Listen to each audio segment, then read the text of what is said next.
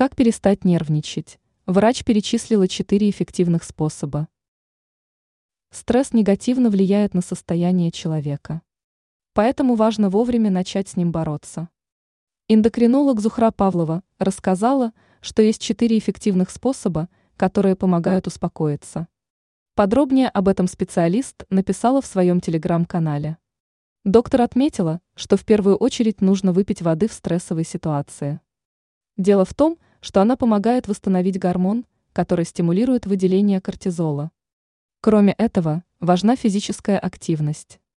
Можно прогуляться на свежем воздухе или сделать несколько упражнений, которые допустимо выполнять в помещении.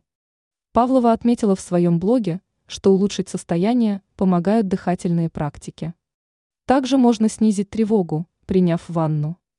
Эффект будет более надежным, если добавить морскую соль ароматические эфирные масла.